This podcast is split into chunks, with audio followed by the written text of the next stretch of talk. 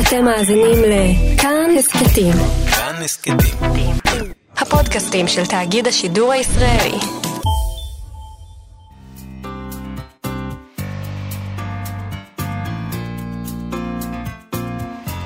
כאן תרבות 104.9, 105.3 FM, אנשי מה שכרוך, מאיה סלע ויובל אביבי, כמו בכל יום מאז נכנסנו אל מוד קורונה, נמצאים איתנו גם הבוקר. בוקר טוב, יובל. בוקר טוב, איזה שיר, אני רקדתי. בוקר טוב, מאיה. בוקר טוב, מה שהיה, נשכח מזה. אתה בהכחשות. מה שהיא... אני לא זוכר את המילים, אבל אה, אני נורא גרוע במילים, אבל אני זז מופלא. הוא גרוע במילים, לא אתה מבין? כן, זה העבודה שלו, בשביל זה אנחנו משלמים לו. אה, מאיה, אתמול אה, אהבתי את מה שאמרת בתוכנית שלנו, שאולי דווקא ברגעים האלה אנחנו צריכים לחזור אל מי שתמיד בעצם נשאנו אליהם עיניים, ואלה המשוררים. נכון. אנחנו, אני באמת חושבת ככה, אני עושה את זה, אני ממש, אה, אני קוראת יותר, אני תמיד קוראת הרבה שירה, אבל אני קוראת עכשיו יותר שירה, אה, ואנחנו היום החלטנו ללכת על הטופ, בוא נגיד את זה. אה, אותי עניין לשמוע מה המשורר מאיר ויזלטיר אומר על מה שהולך. הנה אדם שנמצא פה הרבה זמן כבר בעולם, מתהלך בינינו. בן אדם שהחיים שלו התהפכו, אפשר להגיד, במלחמת העולם השנייה, איך שהוא נולד mm-hmm. לתוך הדבר הנורא הזה. אה, ומאז הוא, הוא פה, אה, אתה יודע, בין הרבה מלחמות וכל מיני עניינים, אז אה, רציתי שנדבר איתו, חשבתי שיהיה מעניין לראות איך הוא עובר את הימים. אז בוא נגיד שלום למשורר מאיר ויזלטיר. הוא איתנו? לא, אתם לא שומעים אותי? בוקר טוב לך. כן, בוקר אור. בוקר אור. אור כבר לא בוקר, כבר תקף צהריים. נכון, צהריים טובים מאיר ויזלטיר. אז תשמע, אתה, אתה היית בעולם, אה, אתה חי בעולם הזה במרבית המאה ה-20 אפשר לומר, שהייתה מאה די איומה. את עומדת שאני חי כבר יותר מדי זמן? חס וחלילה, רק בריאות. אבל אתה בקבוצת סיכון, מאיר, בוא, בוא נודה בזה. אני בקבוצת סיכון מקסימלית, כן. נכון, נכון. אה, אנחנו עכשיו, אה, אתה יודע, אנחנו כבר 20 שנה לתוך המאה ה-21, מעניין אותי, מה אתה חושב על המאה החדשה הזאת? קודם כל, היא כבר לא כל כך חדשה. נכון. 20, 20 שנה זה, זה לא מעט. אפשר כבר להגיד משהו עליה. היא בכלל, היא בכלל לא חדשה. היא, הדבר, בעיניי, הדבר, העובדה היסודית, הבסיסית ביותר, שקובעת את, ה, את הגורל של העשורים האחרונים, זה דבר מאוד פשוט, שאפשר לבטא אותו אריתמטית. כשאני נולדתי, כשהייתי, לא כשנולדתי, כשנולדתי אני לא יודע, כשהייתי ילד בבית ספר, mm-hmm. היו בעולם שני מיליארד אנשים. עכשיו יש כמעט שמונה מיליארד. כן. זה פי ארבע, וזה יותר ממה שהכדור הזה יכול לשאת הומו ספיאנס. Mm. לא, זה לא פלא שאני חי 79 שנים, ב-79 שנים הללו, לא פלא שהמון מינים אחרים נכחדו. אין מקום על הכדור. אז מה עושים אה, אבל? סליחה? איזו ברירה יש לנו? מה נעשה? תראה, הסינים למשל, לפני כמה, לפני אה, בערך שני עשורים אני חושב, החליטו ש, שהם הם, הם יגרמו לזה שהמיליארד סינים לא יתרבו כל כך מהר. נכון, והגבילו לילד אחד לכל משפחה. נכון, זה מאוד דרקוני, והיו לזה גם כל מיני תוצאות שליליות, אה, אבל, אז, אז, אבל זה, זה פשוט, זה, זה כן מראה שהם חשו בבעיה. כן. העניין הוא, מי, תראי, יש כל מיני מצבים שבהם יש בעיה ויש פעולה של הממשלה והיא יוצרת מצבים חדשים שעליהם אפשר לשאול שאלות. למשל, ביממה הזאת יש את העניין החדש הזה של הסגר שעומד להיות לאוכלוסייה הזאת שלנו, של, של השמונה מיליון או משהו מה שאנחנו, ויש, מיד עולה, עולה שאלה, כן, בלי, עכשיו, השאלה הזאת היא בלי קשר למה גרם לזה, כן, השאלה חייבת להישאל, סגר כזה הוא בעיקר למען העם או למען הנוחות של השלטונות. Mm. כן? זה חייב להישאל, אבל לא שואלים את זה בתקשורת. לא צריך להשיב תשובה פסקנית על מה גרם לזה, אבל דבר אחד ברור, סידור כזה, שעליו הוחלט הלילה, כן, הוא mm-hmm. אידיאלי למשטר סמכותני. בלי קשר לסיבות שלו. כן, אבל בעולם כולו סוגרים את ה... בעולם כולו סוגרים את התושבים, לא רק אצלנו. אני, לא, לא, לא, אני לא שופט עכשיו. אני רק אומר שיש מצבים שהם מכתיבים משהו. כן, אם זרקו אותך למים תהיה רטוב. לא חשוב, יכול להיות שזרקו אותך למים כדי להציל אותך. אבל אם יזרקו אותך למים תהיה רטוב. עכשיו, אם הסידור כזה הוא אידיאלי למשטר סמכותני. משטר סמכותני רוצה שהאוכלוסייה תהיה או בבית או בעבודה חיונית, ושלא יסתובבו ולא יתגודדו ברחובות ובכיכרות, ששם הם עלולים, עלולים להתנהג על פי שיקול דעתם, לטוב או לרע, ואז הם עלולים לקרוא דרור ליצרים שלהם, ליצרים אנרכיסטים שלהם, ומי יודע מה יהיה. השלטון סמכותני אוהב לדעת מה יהיה. אתה בבית או בעבודה, עכשיו אני יודע, אני שקט, אני השליט, שקט, כן? זאת דרך אפקטיבית ללוש עם מותש וכנוע, שילך לבחירות בפעם הרביעית ויצביע סוף סוף בעד המנהיג האהוב. עכשיו, זה, אני לא טוען שזאת הסיבה לסגר, אבל אני, אני אומר שתהיה הסיבה אשר תהיה.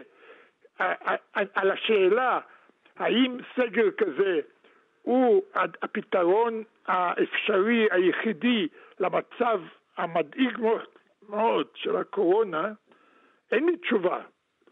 אני, אני גם חושד שלאף אחד אין תשובה כרגע על השאלה הזאת. כי, כי זה, דבר, זה, זה דבר חדש, הותקפנו על, על ידי וירוס חדש, שאנחנו לא הכרנו אותו, לא יודעים עליו כמעט כלום, יודעים עליו נורא מעט, והתשובה על השאלה מה הדרך הכי טובה להתמודד איתו, יכול להיות שפשוט אין לנו אותה. יכול להיות שאין פשוט. אולי אה, נקרא ברשותך אה, אחד מהשירים שלך, מאיר. אני אשמח לקרוא לכם שיר שאומנם לא נכתב עכשיו, הוא נכתב ב-2017, והוא מתוך ספרי האדם הנדף שיצא ב-2018, והוא הוא מחולק לחמישה בתים, לכל בית יש מספר, עכשיו אני אקרא אותו. שם השיר הוא נולדתי. נולדתי, זה אחד, כן? נולדתי לתוך עולם אחוז בולמוס קדחתני, להשמדה עצמית פעילה.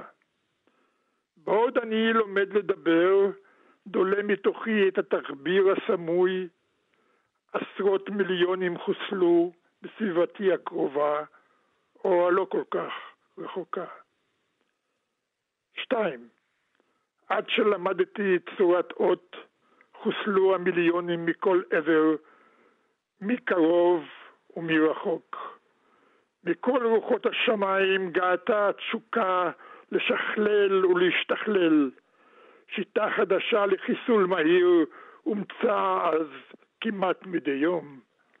לא הסתפקו עוד בשיטות הנושנות, הן היו איטיות ומגושמות לטעמם. שלוש, השבט בקרבו נולדתי חוסל בזריזות, בהצלחה יתרה.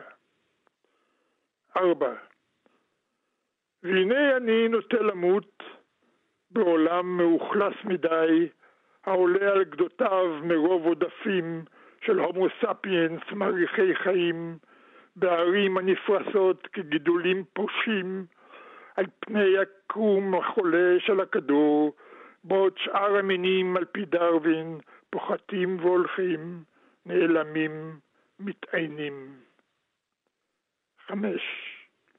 התת מודע של העולם הזה מגשש יומם ולילה אחר אופנים חדשים לדילול מהיר ואלגנטי של האנושות. והיום... זה כאילו חזית את, את מה שעומד לקרות, דילול כן, מהיר ואלגנטי. יש לי נטייה כזאת לכתוב שירים על מצבים שנתיים, שלוש לפניהם. איך אתה עובר את, ה... איך אתה עובר את הימים האלה? אני בבידוד, אני כלוא, אני לא, אני לא רואה את הנכדות שלי, כי זה מסוכן, ילדים, הם, הם, ילדים נהפכו לדבר נורא מסוכן, כי הם נכון. יכולים לעבור קורונה בלי, בלי שיראו עליהם בכלל. אז אתה כותב שירים בבית? אני, אה, בשב... אני כתבתי שתי טיוטות, כן. אה, אני גם אה, מעסיק את עצמי בתרגום שירים סתם ככה ל... ל... כדי לעשות משהו עם האצבעות. ואני קורא, כן, משהו, ואני, וכמובן, אז זה ימי הטלפונים. אני לא אוהב לדבר שיחות ארוכות בטלפון, אבל ב, ב, בשבועות האחרונים שיניתי ממנהגי.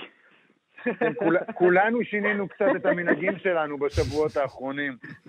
נכון. כן, כן יש, יש, אנחנו, יש לנו בסיס להרחבה. נכון. מאיר ויזנטיר, תודה רבה לך שהיית איתנו הבוקר. תודה לכם. רק בריאות, להתראות. וגם אם הוא לא יכתוב את זה בשיר, אני גונב לו את המילים הנהדרות האלה. ילדים הפכו לדבר מאוד מסוכן. נכון. זה פשוט נהדר. ילדים הפכו לדבר מאוד מסוכן. הם תמיד היו, הם תמיד היו, רק עכשיו אנחנו רואים את זה. בואו אה, נרוץ אל האורח הבא שאתם אה, הבאתם לנו כאן אה, לתוכנית לקראת סוף השבוע, האיש שמחק את העולם. זה השם של הספר החדש של עוזי וייל, שיצא עכשיו. ספר לנו, יובל, על הספר הזה. קודם כל נגיד שזה אה, ספר שיצא בהוצאת כתר. גיבור הספר, אפשר להגיד שהוא די דומה לעוזי וייל עצמו. למשל, הוא עבד פעם בעיתון העיר, חלק חדר שם עם עלי מוהר. יש פה מימד אוטוביוגרפי אה, מסוים, אבל זה אוטוביוגרפיה מדע בדיונית, מד"בית. האיש הזה שוכח דברים, אה, והוא גם ממציא דברים, והדברים שהוא ממציא, הדברים שהוא זוכר בטעות, פתאום מתחילים להתגשם. אה, למשל, אה, אה, הוא, הוא זוכר איזה תקליט שהוא קנה לאבא שלו ליום הולדת, שביום הולדת הזאת בכלל לא קרתה, כי אבא שלו כבר נפטר, hmm. אבל אז הוא מגלה את התקליט הזה באמת במערכת של אימא שלו. הוא הולך יום אחד לגן הילדים להוציא את בנותם מהגן, ואז מסתבר לו שאין לו בן בכלל, רק בת. בקיצור, הוא הולך לחפש טיפול, העסק ביש הזה, העסק הזה מוביל אותו לכל מיני אנשים שמתעסקים עם המוח בצורה אה, חסרת זהירות נקרא לה, והוא גם מגלה בתוכו, בתוך, ה, בתוך החקירות המוחיות האלה, הבדיוניות, אה, יכולות מסוכנות של עצמו. אז אה, שלום לעוזי וייל. שלום, שלום, יפה, קראת. כן, זה מה שאנחנו עושים בכאן תרבות, אנחנו קוראים, זה מה שאנחנו עושים. זה רומן, צריך להשקיע בזה. אז תגיד, באמת שכחת את הבן שלך, עוזי? מה, עוד פעם? באמת שכחת את הבן שלך? מה פתאום? זה החלק הבדיוני. אה, תשמע, אני סופר, אני ממציא סיפורים, זה עבודה שנייה. אז מה אכפת לך לשקר גם עכשיו? שיקרת את זה בספר, אז בוא תשקר גם בריאיון. נכון, נכון. לא, אז לא, לא שכחתי את הבן שלי, אבל uh, לכולם יש איזה רגעים כאלה שפתאום אנחנו מוצאים את עצמנו כאילו במציאות אחרת. ואני חשבתי לעצמי, מה יקרה אם באמת זה, זה מתחיל להיות אמיתי, אם אני יכול לקפוץ ממציאות למציאות. ו... ומה קורה לבן אדם כזה, ובאיזה מציאות הוא בוחר לחיות, ואנחנו באמת ממציאים לעצמנו את המציאויות שלנו. אבל איזה... מה, מה יקרה אם את זה באמת, בגדול, זה ישפיע גם על אנשים אחרים. אבל איזה אחוז מהספר הוא אוטוביוגרפי? כמה מזה זה באמת אה, אמיתי, שנדע איך לתארך את הדברים? אז תראה, אה, איפה שאני כותב דברים שאני מזכיר אנשים בשמם, אז כמובן שזה קרה, אני לא אמציא דברים על אנשים אמיתיים. אז איפה שיש בן אדם אמיתי, ואני אומר מה קרה, אז חלק מהחיים שלי, זה באמת קרה. שנייה רגע, זה רק קחקוח, זה לא קורונה. אה, חוץ מזה זה לא עובר בטלפון. אבל יש גם אלי מוהר, רנן שור, גיא כן, זוהר כן, אפילו. אה, כן, בסדר, נו, באמת אלי מוהר ואני חלקנו חדר, ובאמת לא נשאל אותך אם באמת קרה מה שקרה בגג, בוא נעצור בזה, אבל... בוא נגיד ש... כן, דברים... לא, שוב, מה שאני ממציא אני ממציא, ומה שאני אומר על... על אנשים אמיתיים הוא תמיד נכון ואמיתי, כי אני לא אמציא על אנשים אמיתיים דברים ואכתוב אותם בספר, אני לא אעשה את זה לעולם. אבל כן, כל החוויה הזאת, הפסיכית, המדע בדיונית אפשר לקרוא לה, שקורית שם, אז היא כן קרתה לי איכשהו בחיים, אבל בצורה שקשה לכתוב אותה. אז אמרתי, בוא נמציא לזה סיפור שאפשר לספר אותו, כי... אה, כי נורא קשה להיכנס לדברים שהם קורים לך בתוך המוח. אבל המחקר, בעיניי המחקר, אם אפשר לקרוא לזה מחקר האמיתי בספר, זה העניין הזה, הגיבור שלך הולך בעצם לרופא שמציע לו כדור, שבאמצעותו אפשר לא, לא רק לחזור על זיכרונות העבר, אלא למחוק או לשכתב אותם, כן. ואז נשאלת השאלה, מה אתה בלי הזיכרונות? אז גם הרעים, הטראומטיים שלך, האם אתה אותו אדם? זו שאלה מאוד טובה. כי בעצם הטראומות שלנו זה מה שבונה אותן. אמ, ואז בעצם ככל שאתה יותר מתקרב לעולם מחוק, אז העולם עצמו מתחיל למחק, אז כל דבר שהוא לא רלוונטי פתאום לא קיים. האם אתה קיים בכלל? האם, האם אתה באמת יכול לשחק לעצמך במוח ולבחור איזה נרטיב? הרי כולנו כל הזמן בוחרים נרטיבים. אנחנו בוחרים להגיד שאני אדם כזה או כזה, או, או יהודי ודמוקרטי או דמוקרטי ויהודי, או אה, מצביע לביבי או מצביע אנטי ביבי. אבל הכל תלוי באיזה נרטיב שסיפרנו לעצמנו, למה הגענו לשלב הזה בכלל, לנקודה הזאת. ואם אתה משנה את הנרטיב, אז לא יודע, אז יש לך אישיות אחרת. כן. אני חייב להגיד שזה גם יותר מסוכן בספר, אני לא רוצה כל כך לספר בדיוק מה קורה שם, כי זה בעצם גם הדב, אבל יש בו איזה מימד כזה של מתח. אז אם נספר יותר מדי ממה שמתרחש בהמשך, אולי זה יעשה קצת ספוילרים אה, לאנשים אוקיי. שרוצים לקרוא, אבל זה נעשה גם מסוכן כי, אה, אני משתדל להתבטא בזהירות, זה לא רק קורה רק אצלו, זה נעשה מאוד מאוד מסוכן, אפשר להגיד שיש לו יכולות נגיד ויראליות בעניין הזה. כן, אה, הוא מגיע... אל תגיד ויראליות, יובל, זה לא הזמן להשתמש בדימוי הזה. בכוונה אמרתי. זה נכון שהוא מגיע לאיזשהו מקום שבו הוא יכול לשנות לא רק את הזיכרון של עצמו, אלא את הזיכרון של העולם. ואז דברים באמת אה, נהיים נורא מסוכנים, כי העולם יכול להימחק בכלל, או חלקים ממנו. אה, ואז יש איזה עניין של מין אחריות כזאת, איזה סיפור אני בעצם מספר לעצמי, איזה סיפור העולם מספר על עצמו. אה, זה מין בחירה כזאת.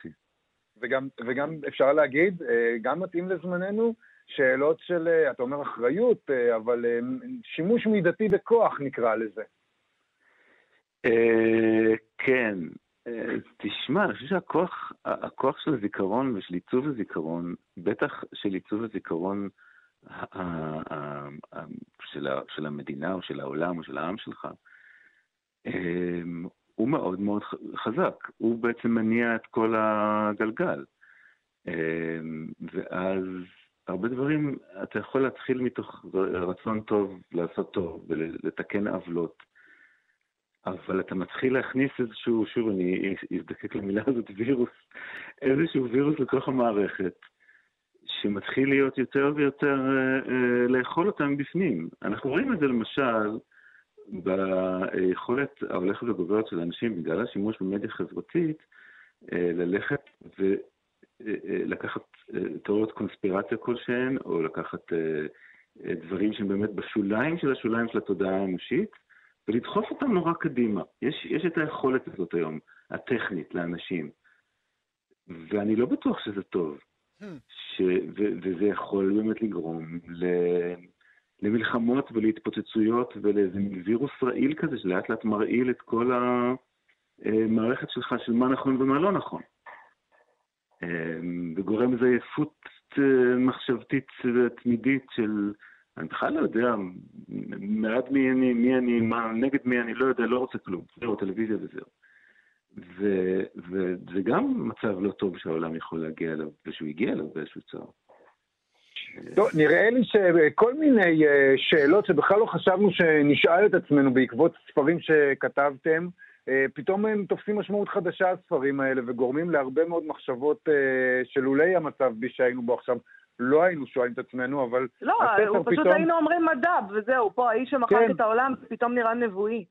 נכון, בדיוק, לא הכל נראה לנו כמו נבואה עכשיו. לא כל נכון. דבר זה נבואי. עוזי וייל, האיש שמחק את העולם בהוצאת כתר, תודה רבה לך. תודה רבה לכם, תודה. והנה אני כבר uh, כתבתי שיר, שורה אחת מוויזלטיר, שורה אחת מווייל, ילדים הפכו לדבר מאוד מסוכן, זה קחקוח, זה לא קורונה. נעבור uh, מיד אל הנושא הבא שלנו, אתם מזכירים לנו עכשיו לסיום התוכנית שלנו את אלן גינזברג. נכון, היום לפני 65 שנה יצא או ניסו להוציא לאור את הפואמה הגדולה יללה של אלן גינזברג. אה, שנת 1955, אה, והעותקים של הפואמה מוחרמים על ידי רשויות המכס בארצות הברית. אה, אלן גינזברג היה משורר אמריקאי, פעיל פוליטי, מחלוצי דור הביט.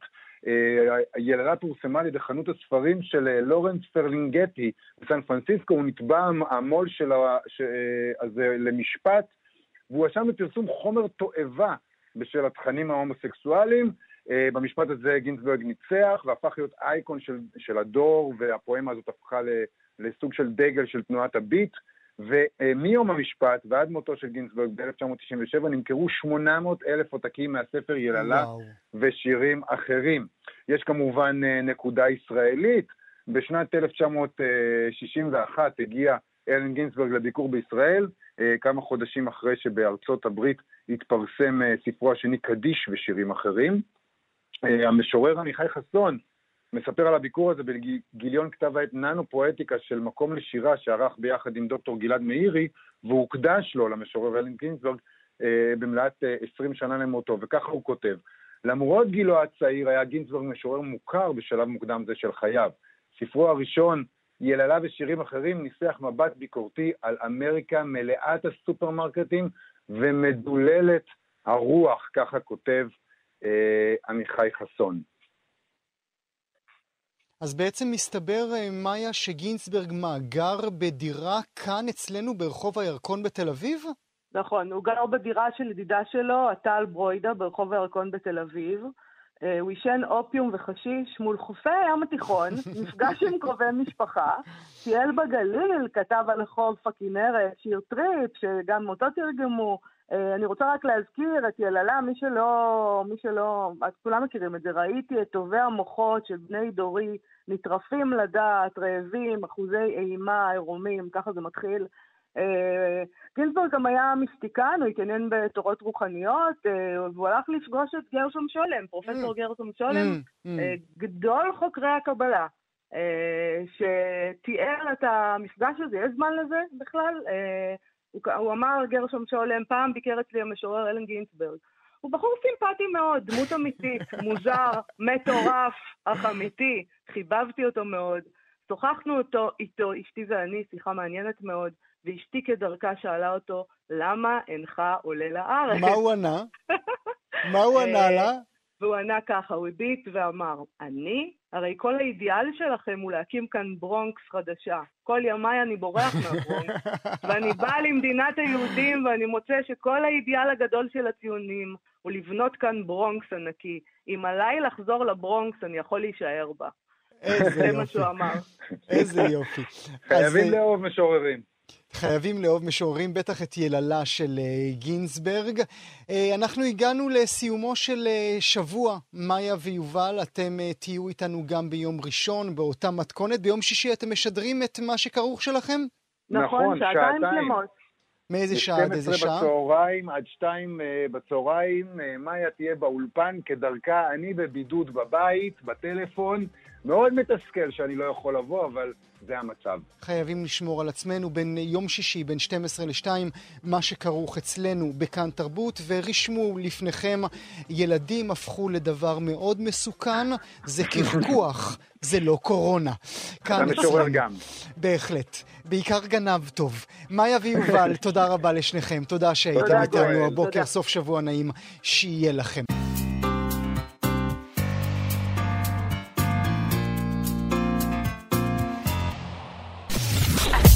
אתם מאזינים לכאן הסכתים. כאן הסכתים. הפודקאסטים של תאגיד השידור הישראלי.